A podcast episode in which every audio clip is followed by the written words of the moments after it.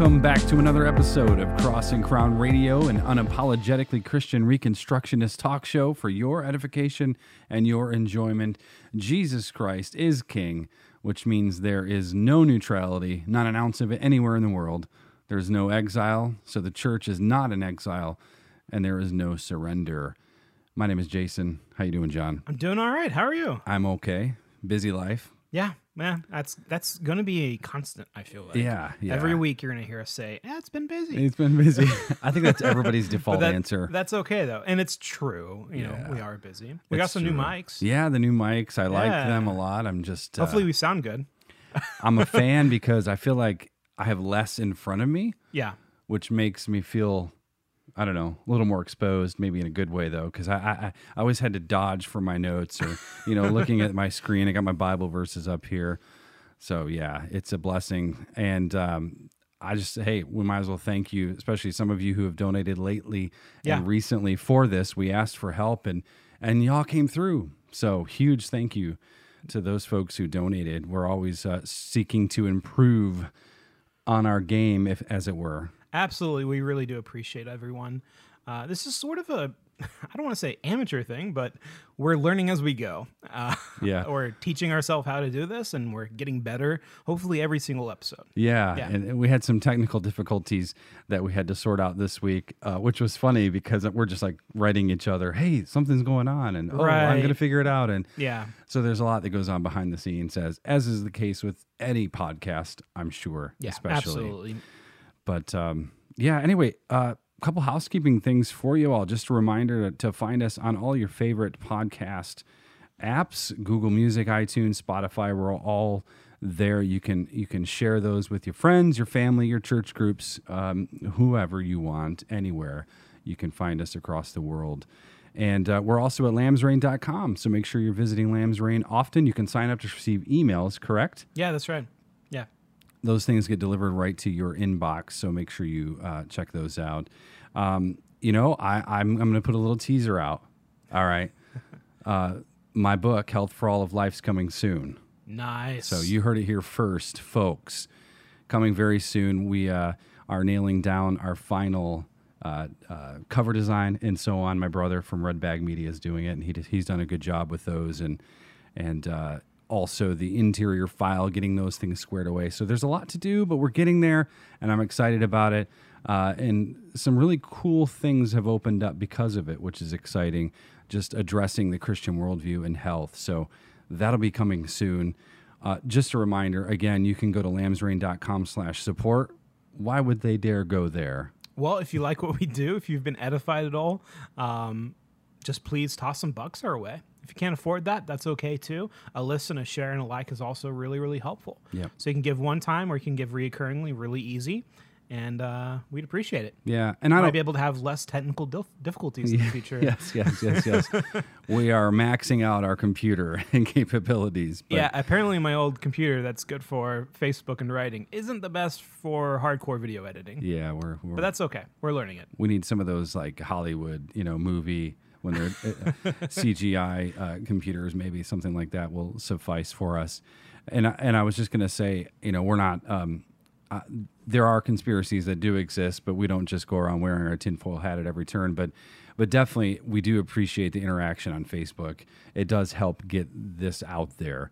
Because the fact is, there is sort of a game you have to play with Facebook algorithms and Yeah. things like that. Yeah. So it's good to to ha- have that, and I, and I do appreciate um, many of the comments we got last uh, last week's episode, actually with um, Durbin and communication antinomianism. Yeah, absolutely. Received a lot of great feedback, so thank you for sharing that. Our, our hope was to simply be level headed about it, about the discussion, and uh, we've had several people say that, which is totally encouraging. That means we hit our mark, and and that's you know it's humbling, it's encouraging, it's helpful, and hopefully it's edifying to to people. So uh, appreciate those messages that you guys have sent to us. So, all right. So, in a little bit, we're going to talk about the milk of the word and the meat of the word, which is something you and I have wanted to talk about for a while. We've Yeah. had it on our list of discussions for a few you know, months, maybe. Yeah, absolutely. But before we get into that, we had a really good question that came through, and we're going to have fun with this. So, who doesn't like talking about books? I like to talk about books. So, so do I. books This is going to be fun. Books are fun. This is a question from uh, Jeremy. So thanks, Jeremy. For Yes. Jeremy asks, "What are the top ten books each of you would recommend for theology and orthopraxy?" Now, I have to confess, Jeremy. All right, brother, in love, I didn't know what to do with that question because I didn't know if you wanted two separate lists, one of ten books on theology, ten books on orthopraxy. We just both took it as One list. yeah, one 10. thing. Yeah. I mean, you know, theory, practice kind of runs together, but And we have our own lists. So I Yeah. figured, Jason, like you name one, and then Yeah, I'll yeah. tell you if I also have it on my list. and So we and so didn't forth. talk about this beforehand. Yeah, this is so intentionally. we we anticipate that we'll have some of the same books, but we'll see. We'll see what happens. All right. You're and the you're the elder, so you should go 1st I- I'll go first. Okay. And we are going to qualify this by saying that um, we don't have these in like in order of importance. Yeah, and it doesn't mean we agree with every last thing. All these qualifications, it's fine. They're It's good fine. books. Yeah. Yeah. Okay. So I, I put um, Foundations of Social Order by R.J. Rushdoony. Yeah, that's a good one. it's not on my list. It's not? but Okay, yeah, okay. Yeah. you say it, I'm like, yeah, that makes sense. Yep. Yeah. Okay. Well, and especially I was thinking because orthopraxy, kind of theology, orthopraxy, I just I do think it's an incredible book that needs to be considered when you're talking about practice, theory and practice. What does theology have to do with social order? So I immediately that was the first on my list, probably because it just came to mind quickest. Yeah, it makes sense. But all right, what do you? the do the you have? first on my list is "Productive Christians in an Age of Gu- Guilt Manipulation" I knew you were going to put that on there. by by David Chilton.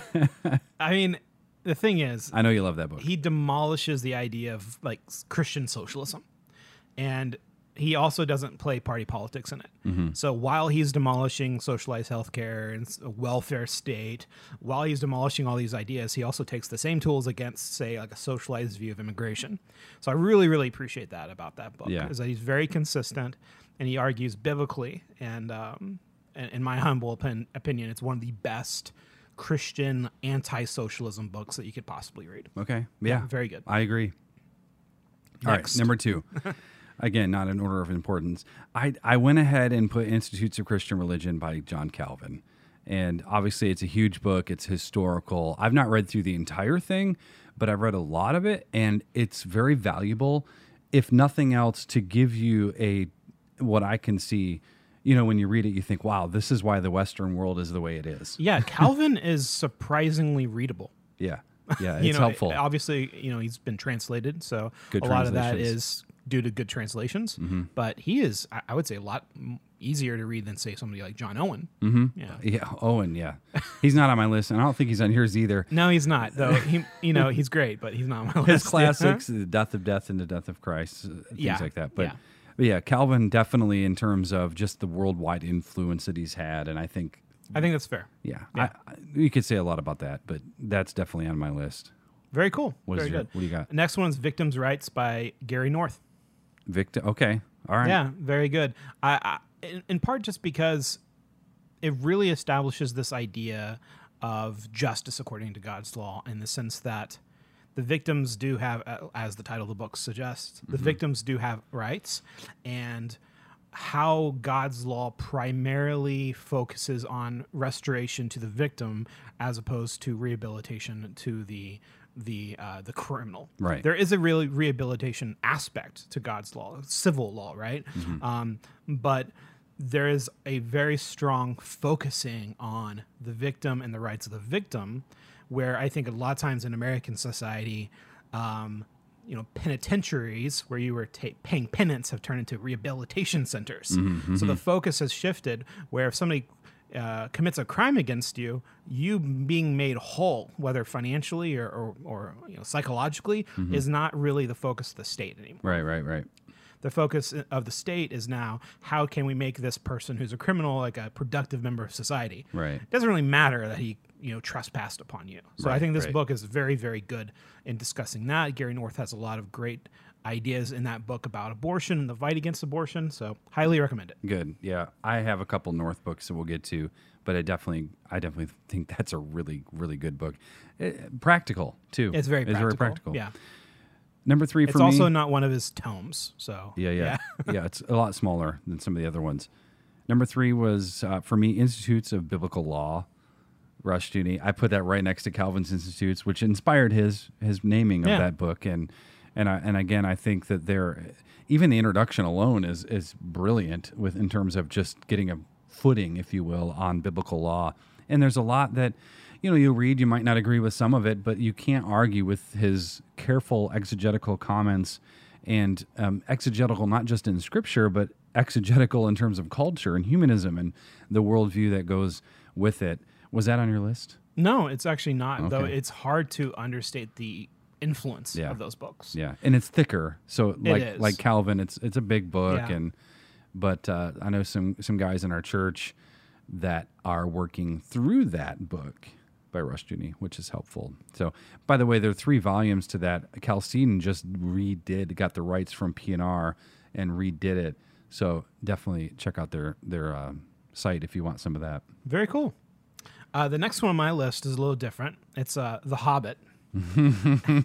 I thought this Not would, surprised. I thought this would be good to throw in because, especially if you're dealing with a, a younger person, but honestly, maybe it's an adult who lacks imagination as well. Yeah.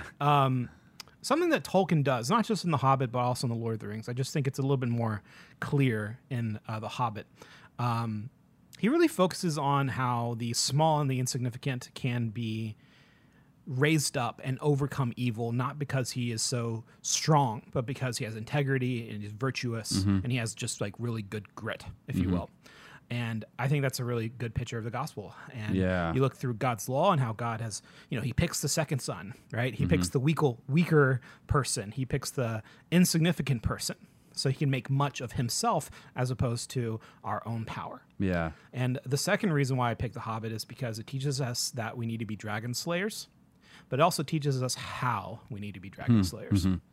Yeah. And um, so I really love that story. I like that. I just think of Frodo and the burden of carrying the ring when everyone around him wants it for power, and he just has assumed the burden. I could talk for an entire episode Yeah. on like psychoanalyzing Frodo and Sam. Maybe we and- should. Yeah, maybe we should. Maybe but sometime. Yeah, uh, obviously Frodo doesn't really make an appearance in The Hobbit, but Right, right. Um, Lord of the Rings. Yeah, I, I I think Frodo gets a bad rap partially because of the movies because you don't really see his heart as much. But I love Frodo. Hmm, Yeah. Yeah. All right. Good. Yeah. I, I I would have guessed that would have been on your list. So, um, my number four was Paradise Restored. Paradise Restored by David Chilton. Did you have it on yours? Yeah. Okay. okay. Yeah, this one was on my list. too. Yeah. This is. It, It's the book on postmillennialism It as far as I'm concerned. yeah. There's a few really, really great ones, but this one's my favorite. Yeah, it just it's so good. It's so good. Uh, I think there have been three versions, three or four. Um, I've gotten each of them just sort of as a I only collector's have item. a, like one old one. yeah, yeah. The cover Yeah. design was radical, and the early one had like the big mushroom on it. But Yeah. um, totally gr- an amazing book. That that was a book that really I, I was already in the post mill camp, but that helped me in a way that some of these other books just don't. And I don't know why, other than the fact that I think he Chilton was just a very gifted writer. He could turn a phrase, he could take a big idea, squash it down, make it digestible, that sort of thing. I have a huge amount of respect just for his his writing. Yeah. If you've ever heard some of his lectures too, he's just very likable. Yeah, yeah. um, relatable. He doesn't come across as like overly intellectual, while at the same time he is unpacking some very heavy things, Yeah. some very dense ideas. Yeah. I And- like Chilton a lot. Yeah, for the for if nothing else, if you really want a digestible version of postmillennialism and understanding the Olivet discourse and things like that, then I, I definitely recommend that that book for sure. What did you have for number four? All right, Bavinck's Reformed Dogmatics. Okay, So heavy. Yeah, it is heavy. It's it's uh, systematic theology. It is one of my favorites, um, and I just really like a lot of Bavinck's insights as a Dutch Reformed guy. He gets a lot right, where um, I feel like some other systematic theologies don't. Um, uh, so he's not going to be post millennial theonomic, but he does get a whole lot right, and I, I really appreciate his writing and his insight as well. Yeah, definitely go to. Um, I, I don't have that in print that I know of. I have it on my Logos Bible software. I have it on. PDF too. I really want to get some print versions of that. Yeah, it's really really good. I think weren't you reading his other? You mentioned it last week. Mm-hmm. Yeah, the wonderful works of yeah, God. Yeah, yeah, yeah, Yeah. All right, number five, The Book That Made Your World by Vishal Mangalwadi. Yeah, Also talked about that one last week. Yeah. so I don't want to say too much other than I'm still I'm chipping away at it, but super helpful when you think of the Western world and how did the Western world you know become what it is today. It, it's just a great read. It's it's a longer book than your average book, but it's digestible. I definitely recommend it. Awesome. Uh, my next one was going to be Paradise Restored, so I'll skip that one. Mm-hmm. Uh, I have Apologetics to the Glory of God, which is John Frame's introduction to presuppositional apologetics. Okay. Okay. It was the first thing I read on presuppositional apologetics, and because it's so short and so manageable, I want to suggest that one. Okay. Uh, while I would I would recommend this one before Frame's longer books or Van Til or Bahnsen's, just because of its size and it's easy easy to understand. Okay. Yeah, those other books are awesome and great. Obviously, go read Van Til and Bonson, Presuppositional Apologetics. Obviously, go do that. But I think this is an extremely helpful introduction, and John Frame does a really good job at introducing all those ideas. It was blowing my brain up Yeah. when I first read it when I was, I don't know, 18, 19. Yeah. It was very, very good. I Frame's book on Cornelius Van Til Yeah. really really good too. I think Yeah. we talked about that a season or two ago. Well, my next book was Defense of the Faith by Cornelius Van Til, ironically. So We're covering those bases. That's yeah, good. I, I thicker, a little more dense, a little little more um, mm, laborious, if you want to say that. It, it'll take you some time to get through, but it is a classic. If you want Van Til, that's where you go. Definitely. What's next for you? All right. I have The Reformed Doctrine of Predestination by Loraine Boettner. Okay, Yeah. not on my list, but that's a Well, I, I wanted something forgot that was existed. yeah, I wanted something that was a very strong defense of uh, the doctrines of grace or sovereign, the sovereignty of Yeah. God. Um, there was a time when I was much younger. I think I was maybe a sophomore or junior in high school, and I was going through the whole Calvinism debate. Mm-hmm. I was not raised a, a Calvinist. I was going through those discussions, and I read many, many books from both sides on Calvinism and Arminianism, semi-Pelagianism, so on and so forth. And when I read this one, it was it just handled everything. Hmm. like Okay. every objection I could possibly think of, it handled it. Uh, there's a very large objection section in it, and to this day, and I, I've gone back to it for reference uh, several times. To this day, I, I, I think it is perhaps the best book I could think of on defending the sovereignty of God in election Okay, and predestination, of course. Yeah. not on my list, but a book that falls into that category is chosen It's by a classic. Yeah. Uh, Chosen by God. Yeah. So not on my list, but in terms of God's sovereignty predestination, that book did to me what Bo- um, Loraine Boettner did to you. Yeah. apparently. Yeah. Awesome books. So number seven, I I did put on here, "Restoring America One County at a Time" by Dr. Joel McDurmon. That's a good one. Did Yeah. you put it on there? No. okay. no. And I was going heavy with. I, I did a lot of heavy theology. I thought I need some more orthopraxy. Definitely a must go, a, a, a must read, a, a go to resource for thinking locally. And uh, I think Joel. I think I can speak for him. I think. I mean, we've talked about it before, but I think he would just say, "Hey, the book's there, but you have to do something with it." So he wants people to do something with it, and it's an excellent resource. So I do think it's worthwhile, um, especially thinking practically. You got the heavy hitters theology, okay, but what do we do with it? That's a good book. I need to reread that one. I think I read that like long before I met Joel. Okay, So it's- it's been years now. Yeah, I think Yeah. I need to reread that one. yeah, good one. The next one for me is Moses and Pharaoh Dominion Religion versus Power Religion by Dr. Gary North. Now, this one is a tome. Mm-hmm. Yeah. Uh, let's see if I can find it. Uh, it's not that bad. And Moses and Pharaoh, right you there. got it, you got it. It's not that bad. and um, this is really a detailed theological um, discussion on the conflict between, well, Moses and Pharaoh, as Mm-hmm. you can imagine. And it is very influential in my own life. And I feel like it should be extremely influential in theonomic Mm-hmm. thinking, um, how this this fundamental understanding of how authority works in the kingdom of God is extremely foundational. I would say even more foundational than even some of the some of the pillars of reconstructionism, where you can hold to at least some sort of understanding of reconstructionism reconstructionism where you check those five points right? And we can go over those five points another time. Right. you can look them up too. Um, but if you have an understanding of power and authority that is similar to Pharaoh's, Mm-hmm. then you're really not getting it still. And that's why it's incredibly important to me, and I think theonomic thought and just Christian thought in general. And this understanding of power and authority can be applied to the you know yourself in your own personal life, the family, the church, and the state. It's not just one thing. Mm-hmm. So I, I think it's extremely foundational. It's just a great book about understanding how authority works, Mm-hmm. how biblical authority works. Yeah, when it comes to the five points of Christian Reconstruction, this is the ethical thing that undergirds all of it. Yeah, Basically. I agree. Yeah. And And it- it's we- not it's not it's, it's not obvious in Yeah. those five points, but I Yeah, think. It, it is there to be clear. It is there. It's just not obvious. Yeah, it's sort of the font that's used in spelling out the, the five points, if you will. The other thing is, I wanted to mention back, way back when, I don't remember what episode it was, but y'all, if you want to listen, you can. You can go back and listen. We did one together uh, on that. We did. And we quoted from that book actually a few a few different times. So yeah, a whole episode on power religion. I believe. yeah, yeah. Dominion Rel- religion, power religion. So if you want to listen to that, you can go back and listen to it.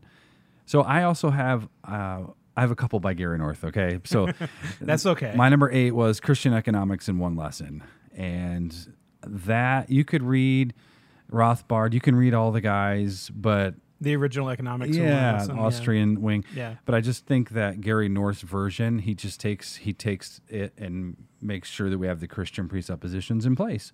Yeah. So I um, we developed Crossing Crown Seminary a couple years ago, and so that book's in there. A, a few of these that I chose are in that for a reason. So I've done this exercise before. Which books should what do people really need to know? And it's hard to narrow it down.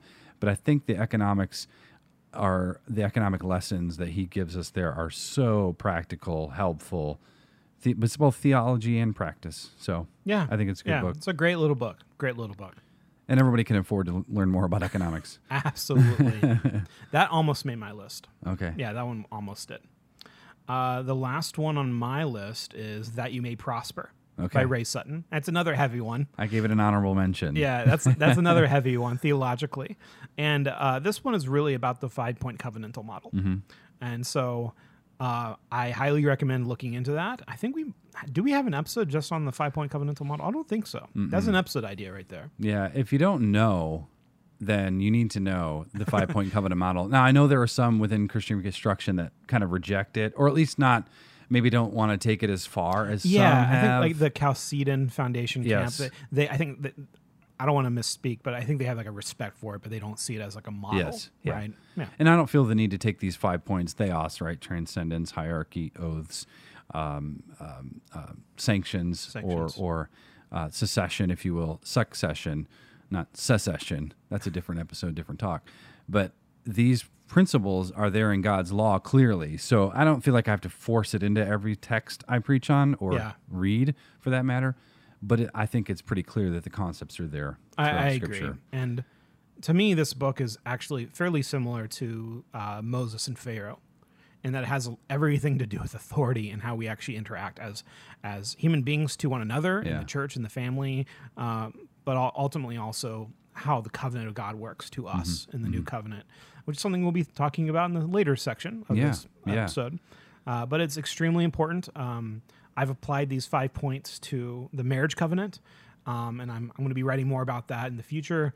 Uh, I would like, I, I, I think you can really do a lot of work on just applying these five points to different spheres of sovereignty or spheres of governance. It's very helpful. Definitely. Yeah. And I think it, it does a good job at avoiding anarchism while also avoiding tyranny, mm-hmm. where there is hierarchy, but that hierarchy is based on service and ethics as opposed to ontology. Mm-hmm. Yeah, it's very good. I always say the difference between statism or tyranny and anarchism is a necktie. One just looks a little nicer than the other. Fair enough. Um, so I have two books left because I think the overlap was Yeah, the way it was. yeah. So I have Millennialism and Social Theory by Gary North. I read that early on in my Christian Reconstructionist walk, and it blew my mind. Yeah. Blew my mind. So that kind of ties in with Foundations of Social Order to some degree. North argues that the amillennial position doesn't have a social theory, nor does the premillennialist camp, and he's right. so I do recommend that. And lastly, I think I actually forgot one. I missed. I, I skipped one. oh, That's okay though. What What is is it? Uh, it's the one in the mini.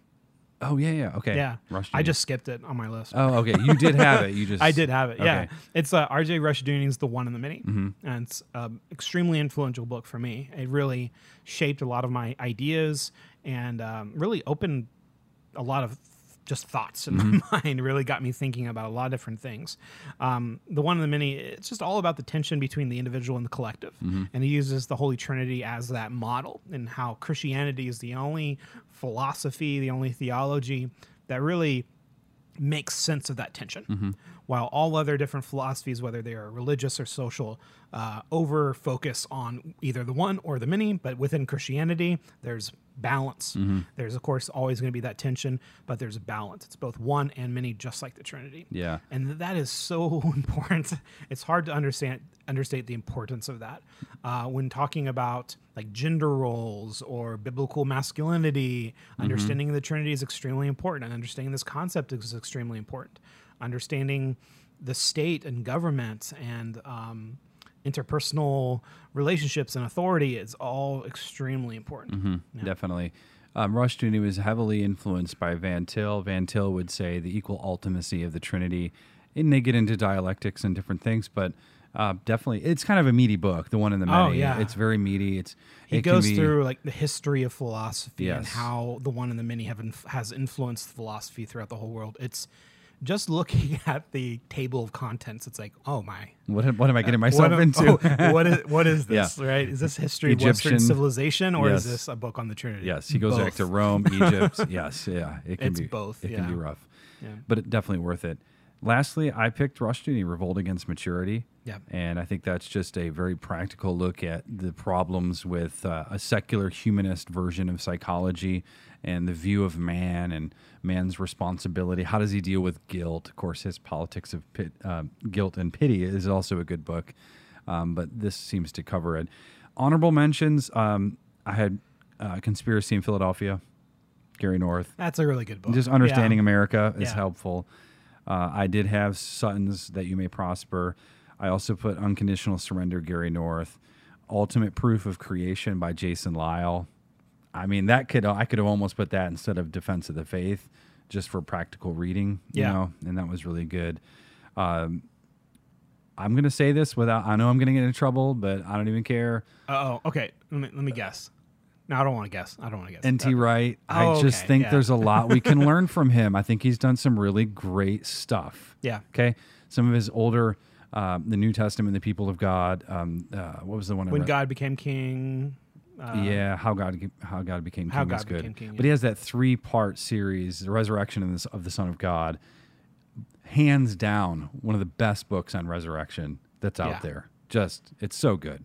I think what what's been said of NT Wright that I found to be true, and I'm actually sympathetic to some of his ideas, are but like he's very very good on Jesus, and then he gets a little iffy on Paul. yeah, yeah. Sometimes People a little bit more than iffy. They get a little nervous. They're like, Yeah. Ah. And he he also is you know he has some issues on some social ethical issues. Yes, definitely. That's been influenced. I don't I don't want to say just because he's English, but just the the Anglican Church in England has I, I feel like severely compromised on some very important issues Mm-hmm. that he's not great on. Uh, but he's I think a a gift to the church nevertheless, especially on his books on Jesus. Mm-hmm. Yep, Yeah. definitely. He's a genius. Like, whatever you think of him. Second Temple period, nobody holds a candle to him much with regard to you know, Qumran scrolls and things like Right. that. So it, yeah, it's really good. So I also have uh, Revolt Against Maturity as one of my honorable mentions. okay. Um, as I said, great book on psychology and the humanism of modern psychology.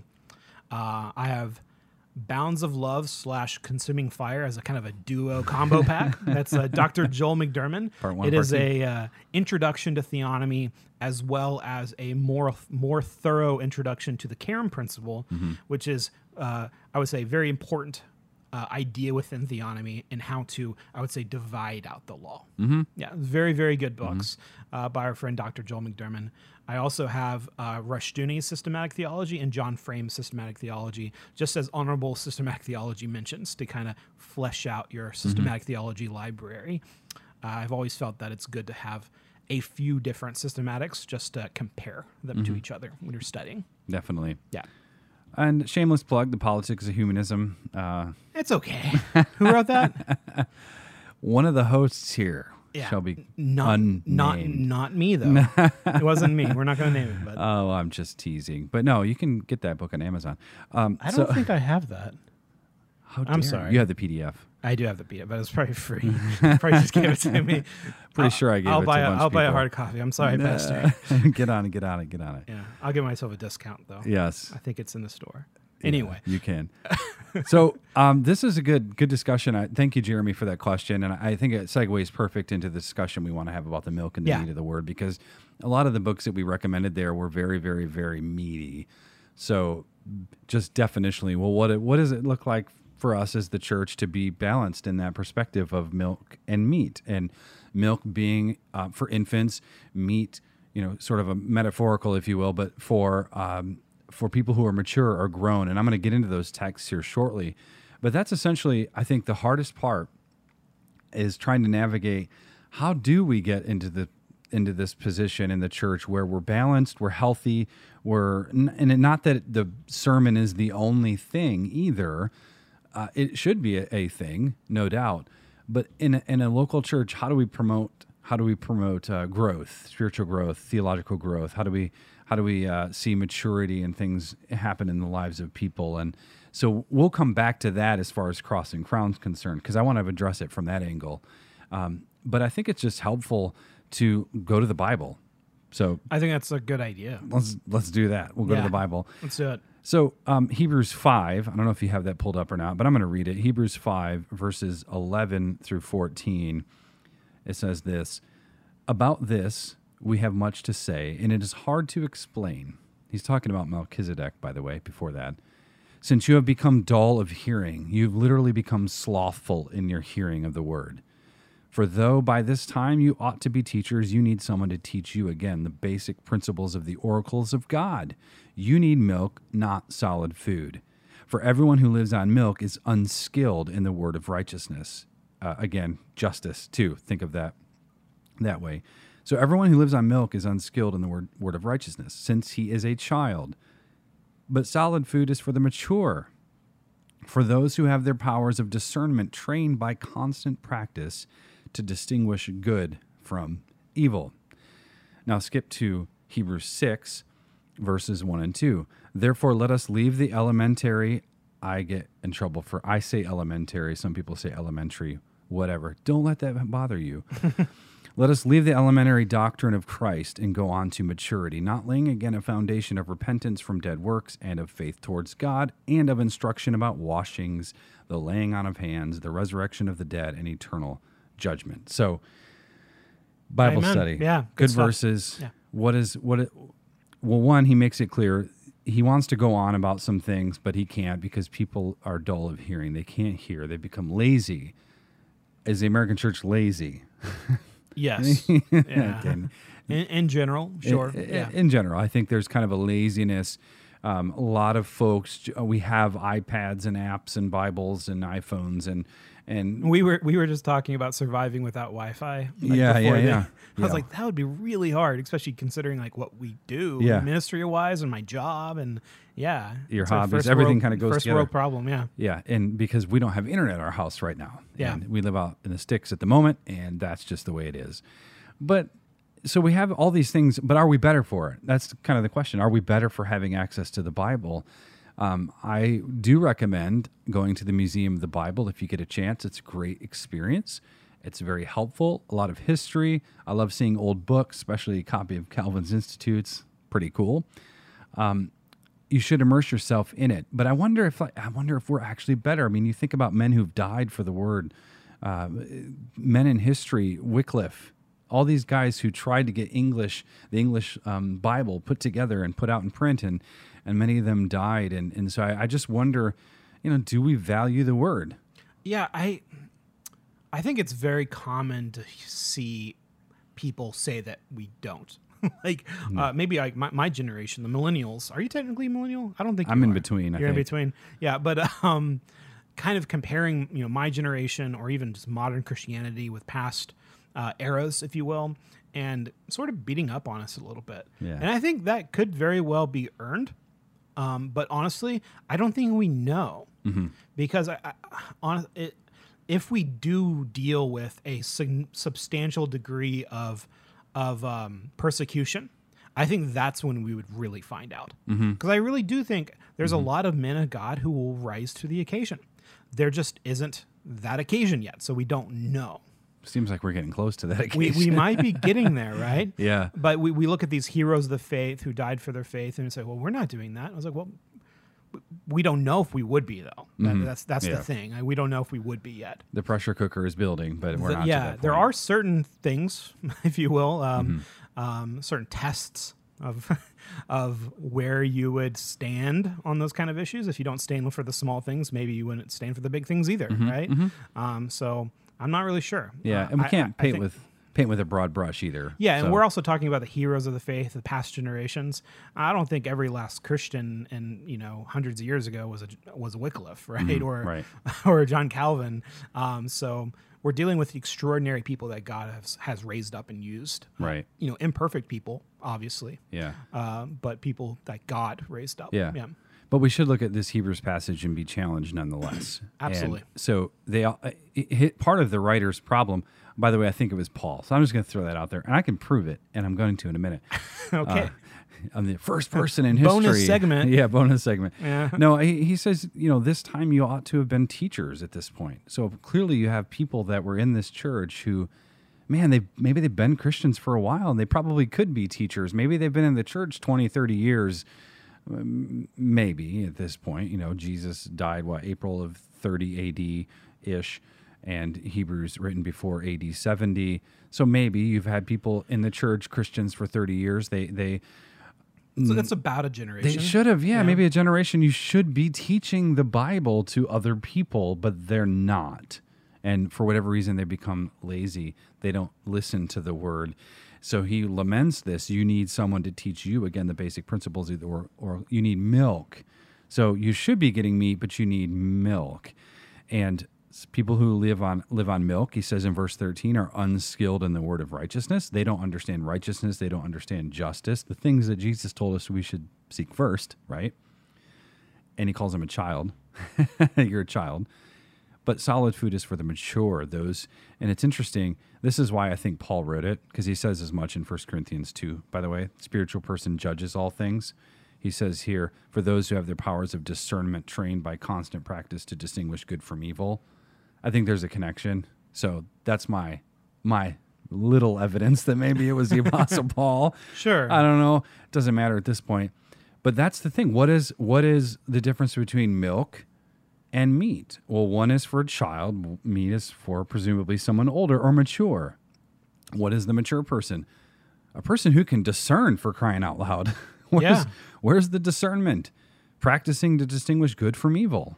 So this isn't just, and I think this kind of gets into a little bit of our, you know, the the meat of the topic, if you will. Yeah. Um, it's not just a matter of knowing good theology. Like it's not a matter of knowing how we get to heaven. right, right. It's it's more than that. And he even says in Hebrews 6 there, these elementary doctrines, what are they? Washings, presumably baptism, the laying on of hands, the resurrection of the dead, eternal judgment. Things that we would say are important, Yeah. but they're the elementary doctrines. If those are the elementary jo- doctrines, what yeah. what's the meat then? Yeah, we got Right. You know, arguments over baptism that have gone, you know, on for a few hundred years now. and That's milk. Yeah, right? repentance, dead works. So I, I think part of what we can do is see that um, milk is important, right? And we we have some points we're going to get into in a second. But milk's important for the local church. It's important for the church, and but also that's not the end. Yeah. so if your sermon every week is a reminder about God's grace, well, every week, every week, every week, then um, have we moved on from this idea of repentance and faith? That that's good and it's foundational, as we're going to discuss in a minute. But have we moved on? And that's the issue. Um, Paul says, or excuse me, Peter, First Peter two two, like newborn infants, long for the pure spiritual milk, that by it you may grow up into salvation. So I think there Ah, is a yeah. starting point, right? There's a starting point of milk. That's what infants need. You don't give your, you know, two month old child a steak. or maybe they know on it. I don't know. But you, you get the idea. You get the word picture.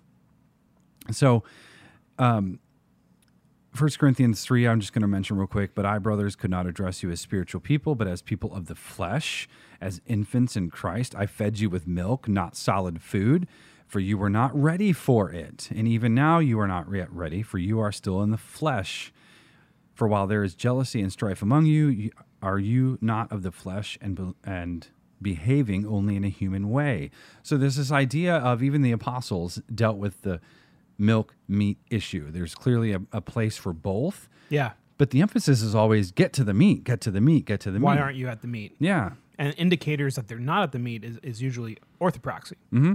Yep. It's they're not living faithfully, or they're not being able to discern between good and evil. Mm-hmm.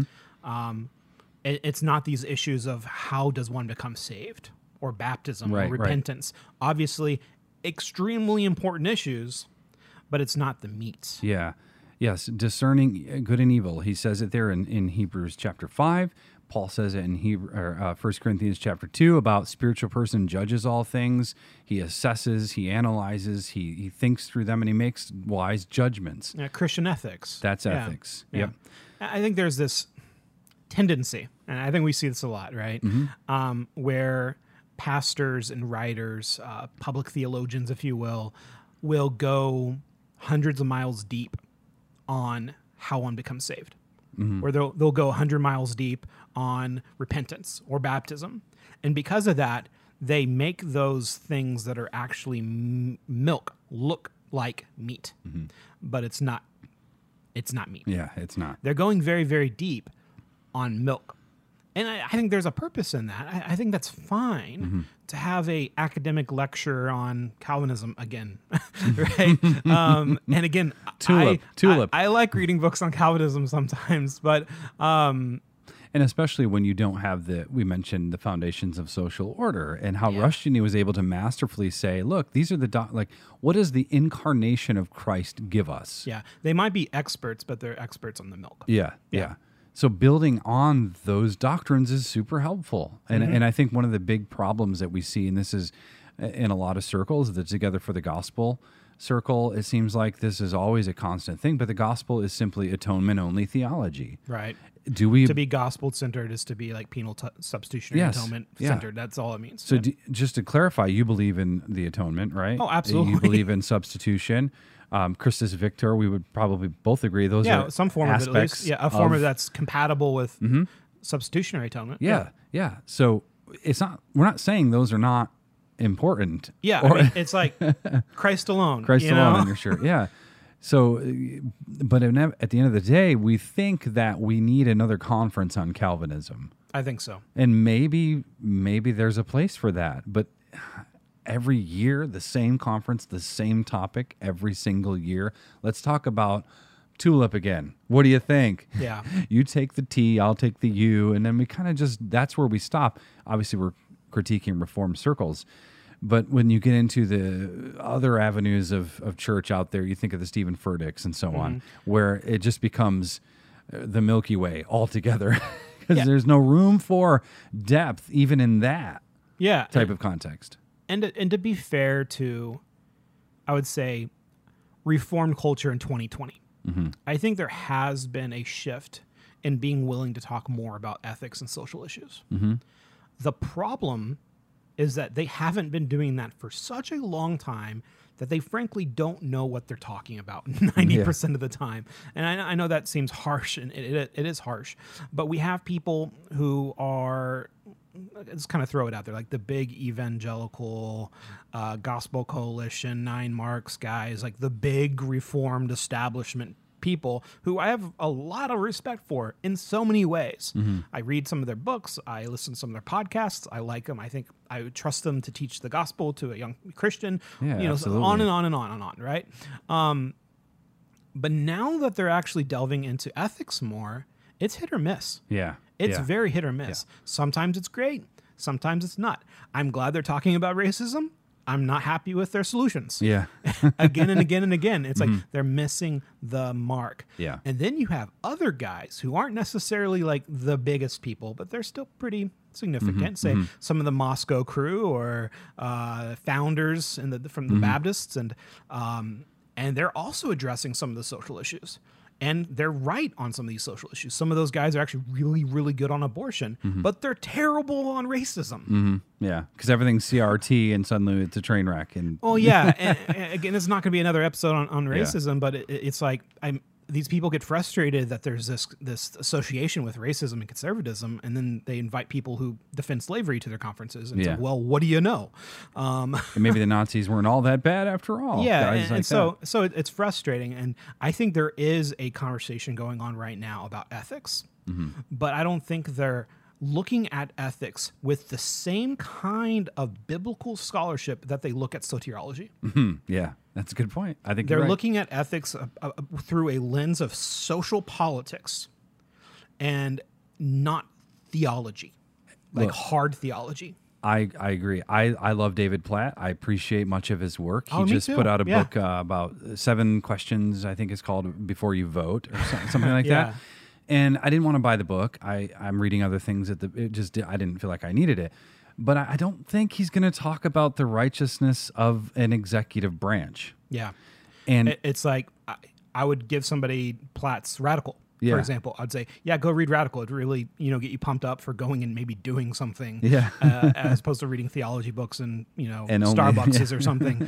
Um, but then as soon as they finish that, I'm like, okay, now here's Gary North. yeah, yeah. yeah. you know, because Here's millennialism. he tells you to care about ethics, but then like what to Right, do with that, right. right? Yeah. Right. And that that becomes the issue, and I think that's where the milk of the word is because, you know, you get a book like that, and I don't want to pick on Platt. I didn't read his book, so I don't know. Maybe he has some other things to say, but generally, it seems like the notion is, hey, it's election time. Remember, Jesus is king. You know, But what does that mean? well, yeah, do- I don't think I'm, you know, if I vote for Trump, that I'm putting him as king. So, I, yeah, what do you mean by that? Because otherwise, it just become very cliched.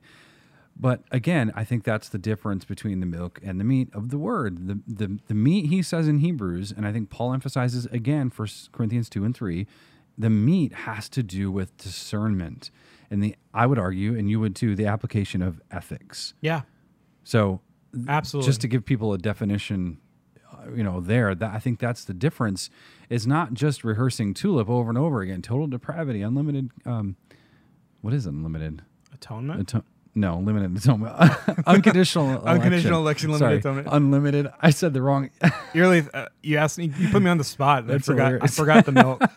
i forgot so we need to get back to the milk. Is the moral? I haven't read story. a calvinism book in a few years Yeah, you know me either. It's been a while, but yeah. So let's get into these points. We have a few points of consideration and things we would like to emphasize. First couple of yours. What are you, what were you thinking? Uh, how does a proper understanding of grace, or how does a proper understanding of grace, uh, why is that vital for properly building the kingdom of Yeah, God? yeah, yeah. Yeah. How a proper understanding of grace is vital for for properly building the kingdom of God. Why is it important to have? We, what we're trying to say is we need a balance. We're not Yeah. saying just get to the meat, just get to the meat. I'm not saying guys like Platt are saying wrong things per se. So, but but we need to have a balance. Yeah. So why why milk is of course good. So when we think of the basics like repentance from sin, mm-hmm. which he calls milk in Hebrews 5, repentance, grace, why do you think it's necessary for building the kingdom? because we can have our ethics like very solid. Like we can be reading all the Rush Rushdoony and all the Gary North and David Chilton. We can be reading all of that, and we can be applying it functionally in our lives. But if we don't have a proper understanding of grace, then we're not being faithful. Mm-hmm. So we can go and we can build businesses and build ministries and run for office and lobby for Uh, abortion abolition bills. And we can do all of these things. We can be street preachers or uh, uh, activists. We can do all of these different things that are good things. We can homeschool, right? You know, mm-hmm. uh, we can do all of these different things. But if we don't display the grace of God in our lives, then there's no reason for God to be blessing our efforts because we're not being mm-hmm. faithful. Mm-hmm. Because then we start building upon our own power and not the power of the Spirit of God. So all that we're doing, it's very functional, right? It's things that we actually do in our lives. It's not just things that we think, but it's things that we do. But we have to be doing this through a heart of of humility and grace to God. Mm-hmm. That everything that we're doing, if it has any good fruit at all, it is because God has blessed what we're doing. It's not because of me. It's not because of you. Mm-hmm. It's because of God. Yeah. What do you have that you, that you did not receive? Paul says. Yeah. So grace is Or else we end up building our own kingdoms, not the yeah, kingdom of God. Yeah, and and grace is absolutely essential to that because one of the foremost things that grace does is it keeps you in a state of humility Yeah, hundred percent. because it's not you, it's not your you didn't save yourself. So you didn't build all these things yourself. You it was Christ in you. I think Paul emphasizes that a lot, you know. I don't. If you don't understand grace, I don't know how you could properly treat other people. Mm-hmm. like hon- honestly, and, and it's not just about how you treat other people, but just how you look at God. Mm-hmm. And I can't help but think that it's going to build up a, a sense of entitlement and a sense of of of ownership over everything that is actually God's. Mm-hmm. And you start thinking, oh, look at my publishing house, look at my podcast, look at my the books that I've written, look at my ministry, Mm-hmm. and um, I think it's a recipe for disaster. It's a recipe for possible abuse in the future. And I think all of those sort of efforts, they might have temporary um, gain. All of those efforts might have temporary success, but God will destroy that because it's not His kingdom. And all other kingdoms that aren't truly His will be destroyed, even those kingdoms that are built in His name but aren't truly His. Yeah, I think um, I don't remember if it was Keller who said this. I feel like maybe I don't know. I'm digging back here. This is like a decade ago. I'm in seminary, uh, even before that, and I think it was Keller said something about the A. The gospel isn't the A B C; it's the A through Z, and that's a cute saying. But I think he's making a good point. As much as I have my disagreements with Tim Keller, Keller might be one of those people we were talking about earlier. yeah, yeah, yeah. but but he's right. When when you think of the grace of God being the foundation, it's not even just the foundation. It's it's like It's in- what we live It's in. in everything. It's in Yeah. the walls. It's in the ceiling. It's in the windows. It's it's the substance that makes up all of Christianity from start to finish. Yeah, when you're thinking about grace, it's almost better to think about it as in like the the the water of the spirit, hmm. like the living water of the hmm. of, of the spirit. And it's something that we have to be feeding on constantly and not just we, we can't put our minds so much on the worldly things. And I don't even I don't say that in kind of a pietistic thing, right? But we can't put our minds so much on just what we're doing in the here and now that we don't remember why mm-hmm. we're doing mm-hmm. it. Mm-hmm. Yeah, that's good. Well, this next point ties into it. Why why is it important to have the milk of the word? And knowing and understanding the person of Christ, we would say is vital for properly building the kingdom. Why is it properly why why do we need to know the person of Christ if we're just supposed to be involved in all these things? We're discipling nations. I, kind of rhetorical Well, sure. question. Well, I think the, the first reason is just deeply theological. You know, we don't if we don't know Christ, then we're not in Christ, Mm-hmm. and we're we're obviously we're unregenerate at that point. We're doing things for ourselves. We might be using the name of God, but we're not truly doing things for Yeah. for God. We're not truly building His kingdom. Again, we're building our own, um, and I- and again, that's that's going to crumble. So we actually have to know Christ, Yeah. and we can't know Christ on our own. We have to cry out for mercy and pray for the grace of God. Um, but a second point is that Christ's ministry on earth was a model to us. It was a model to how to live right. It was a model to how to build the kingdom of God, and he did so by uh, serving other people. He did so by healing, uh, feeding. He did so by rebuking false teachers, the religious leaders. And ultimately, he did so by making the ultimate sacrifice on the cross for the, all of our sins. Yeah. Uh, is a life of service, and that singular act of service is the foundation of the atonement, the foundation of the gospel that everything else flows out of. Yeah, from start to finish, it was a process of emptying himself. Yeah. Paul says in Philippians. So, yeah, and I would also argue too. We've been preaching through Romans, and I was in Romans seven one through six, and uh, this language about husbandry and or not husbandry, but Paul being uh, using this analogy that Jesus is the new husband, Ah, okay. So, So- not like shepherding animals. not shepherding animals. Okay, sorry. that's husbandry. Yeah. uh, not that. Not that. I was like, okay, cool. Nope. Uh, but Adam was the old husband, and that husband dies in the analogy, and he dies because Christ died, and then we die in him, and so this becomes this new marriage supper of the Lamb sort of Oh, yeah. la- language, and Um, Hugely significant. Yeah, so it's a very tough passage, and it leads into the next section, which we're going to get to this Sunday. But uh, the the point I'm making is here you have this identity. The letter of the law is gone, and the letter of the law is Paul's shorthand way of saying, "Hey, here's a piece of paper. These are the sanctions against you because you broke the law," and that's gone. So if you have a proper understanding of Christ and what He is, and who He is, and what He's done, then that is that's everything it's everything for your life, how you deal with um, jealousy, how you deal with hurt, how you deal with love, how you deal with all these things interpersonally in the life of a church, all the way on up to you're you know doing big time things like running for office or something, and you want to do something righteous. Well, praise God, you need to know who you are in Christ as your identity, and and th- without that, you're you have nothing. Without Absolutely. that, you have nothing. So, how, how does understanding the sovereignty of God allow us to have the confidence in building the kingdom of God? Hmm, hmm. well, That's a big one. Yeah. And, and a, a lot of these are very interconnected, right? yeah. But I think this was really important. Well, I mean, I, m- my wife and I years ago, for her, well, I mean, it was a, together. We had this sort of realization that there's a lot of fear out there, fear in the medical industry, fear in a lot of places, and we just decided, hey, God is sovereign, and we're not. We just don't need to fear. We don't need to feel insecure as if God's not this loving father who's going to take care of us. If we believe what he says about this, not one sparrow is going to fall, right? Yeah. He's in control of every single thing, every atom, every molecule. You know, the famous R.C. Sproul quote there's not a maverick molecule. I can hear him preach it. And he's right. There's not a maverick molecule. There's not anything that's out of place.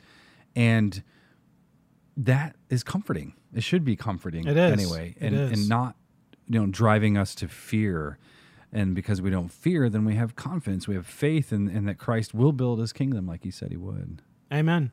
Uh, Rushdoony makes the point that Reconstructionism is built on understanding the sovereignty of God properly. And he, he makes this point because without that assurance and that confidence that the God who is able to save me and to turn my heart of stone into a heart of flesh, the God is willing to make me who I am, is able to make the world his own as well. Mm-hmm. And if he's able to do that, that is how we can have confidence mm-hmm. in the nations bowing to God.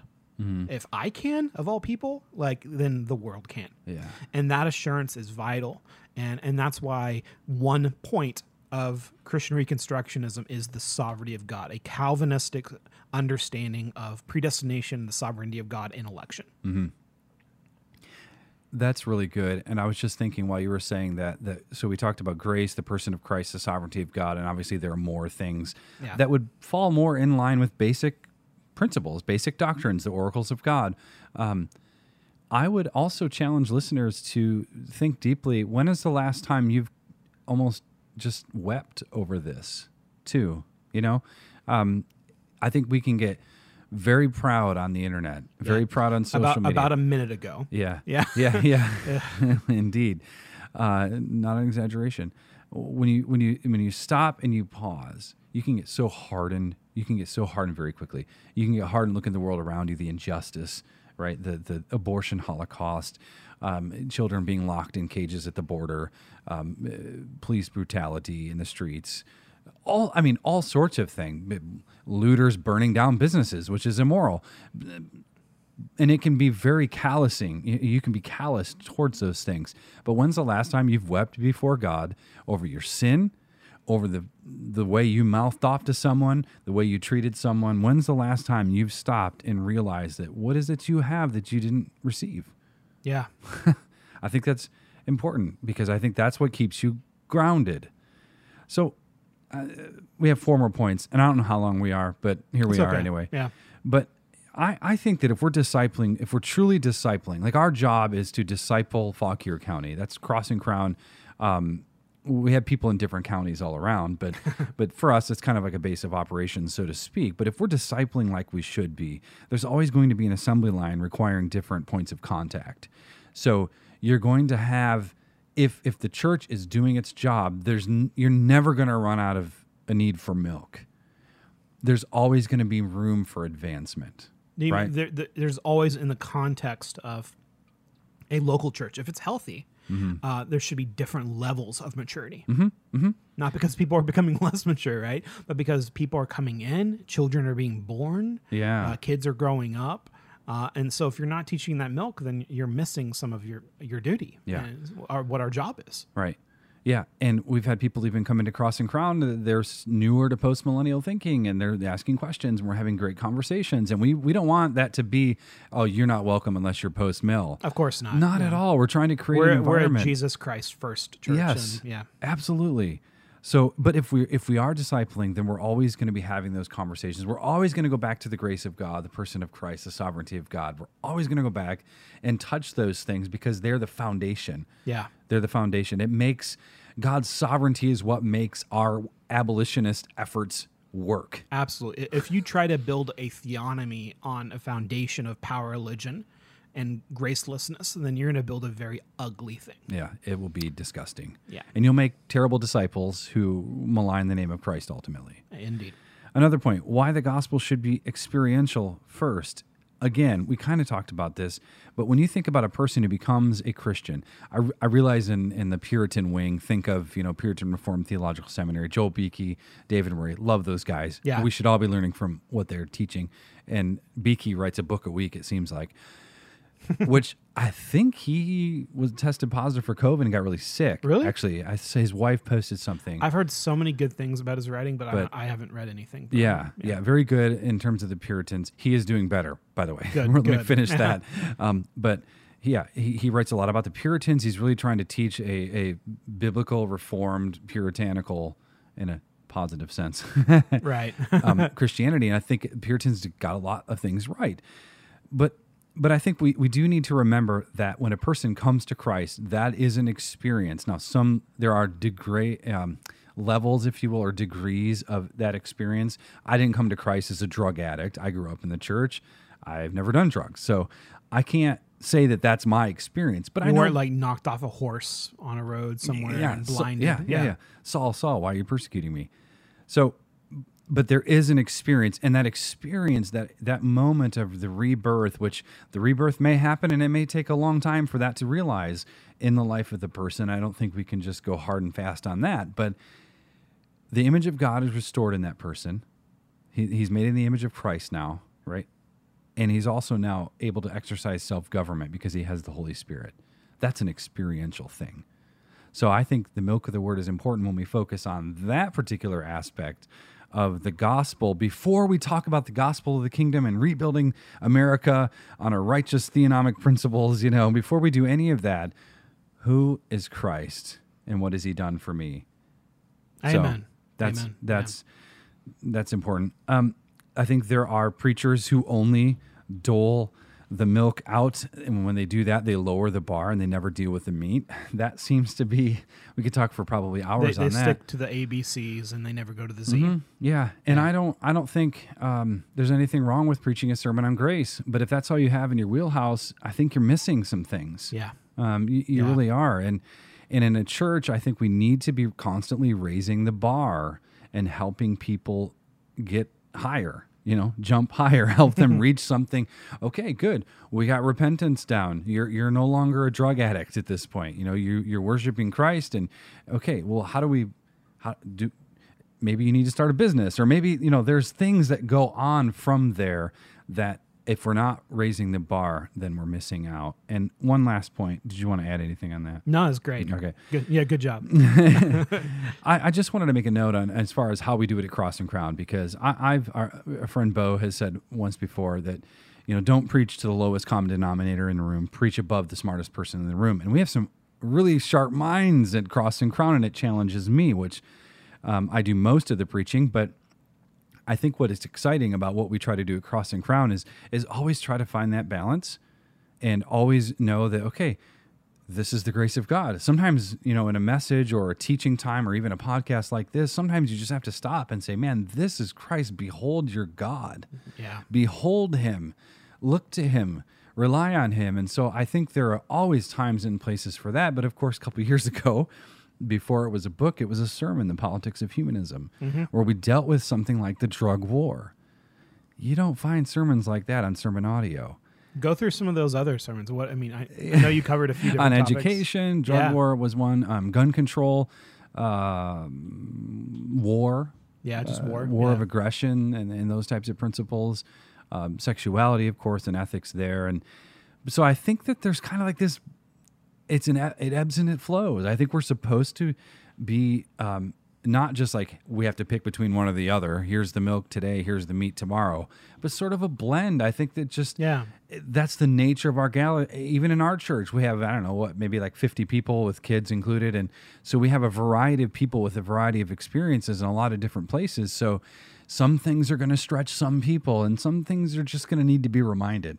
Yeah. It's good to be reminded that We always need to be reminded yeah, of God's grace. Yeah, God's been gracious to us. I'm so being a, I've I've been a Christian most of my life. I became a Christian when I was, um, if, I, if I remember correctly, about seven or eight.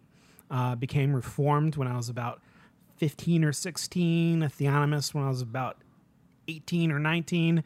Um, and I'm in my I'm kind of getting close to my mid thirties. uh, so I, I'm not I'm not a graybeard in the faith. I'm not an elder in the faith, but I I've been a Christian for a couple minutes here, and every day I have to relearn grace in my life and preach that to myself. yeah, And so whenever we do preach the meat, that needs to be saturated with the milk as yeah, well. yeah, And I think you do a good job. And um, I think theonomists could do a better job sometimes.